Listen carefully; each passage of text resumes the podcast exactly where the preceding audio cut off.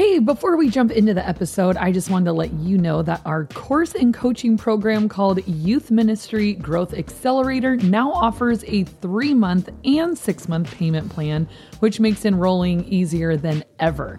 Just head over to growyouthministry.com and sign up today. And as an added bonus, if you join by Friday, May 17th, we're offering a free student leadership launch workshop, which will help you build and launch your student leadership team from the ground up. I can't wait to see you in the program so we can start accelerating the growth of your youth ministry today. All right, let's get into the episode. How can you increase your confidence as a youth pastor? That's what we're talking about today on the Ministry Coach podcast.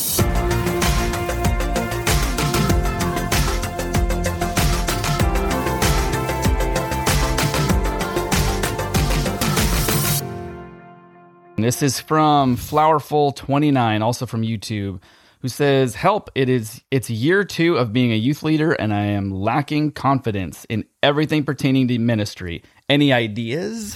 That's a hard one. Like to just feel not confident in your job for that long, flowerful, it has definitely got a wear on you. And so I'm sorry to hear that because, you know, I think we all as youth pastors try to put on a face like, I got this.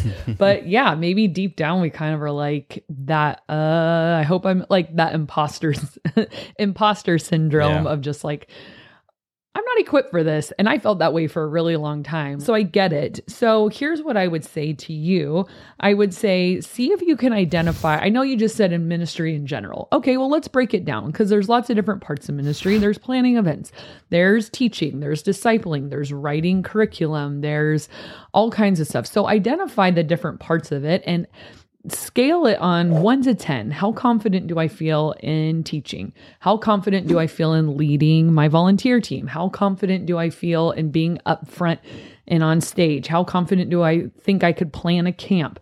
Whatever it is, and then look at the areas that you scored the lowest on your self assessment and then just like hit the books.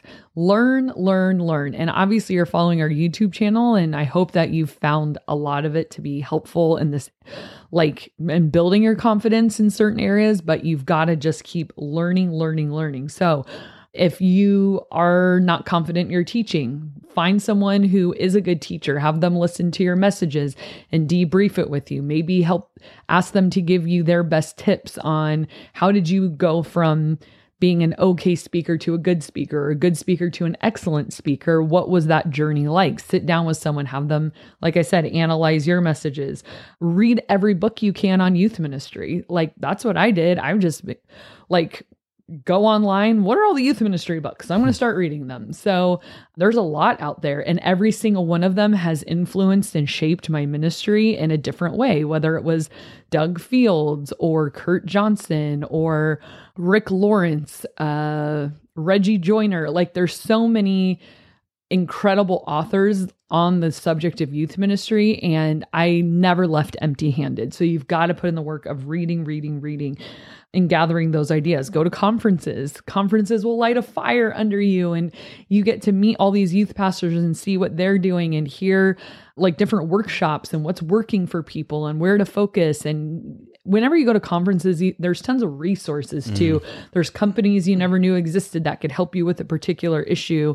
So just like try to just cast your net wide of all of the knowledge and then start putting it into practice and see if you can move those numbers up one or two points. Hey, I was about a three, like getting up in front of people on stage and doing stuff. But the more I practiced or learned from people who are really good at it or got communication tips, or I don't know, go on YouTube. Maybe there's a whole workshop on it. I don't know. And then you can move that from a three to a five. That would be a total win and continue to take that long view. But here's what I do know is that proficiency usually breeds confidence and learning results in proficiency most of the time. So if you could become proficient in certain areas of your job and just feel like I got this, I own this, I was made to do this, this I can do this in my sleep, when you start to get proficient, you start to get confident. So even if you don't feel profic- proficient and you keep failing, failing, failing, okay, dissect the failures. What did I learn? What will I never ever do again? Mm-hmm. Failure is the best teacher because you never want to feel that again. And so you need to go back and say, what can I do to avoid this same outcome? Because Yeah. I hate this feeling. Right? Right. All right. Well, thank you, Flowerful29. If your confidence lacking is in sermons, we do have an episode on how to gain more confidence in speaking. So make sure you guys check that out.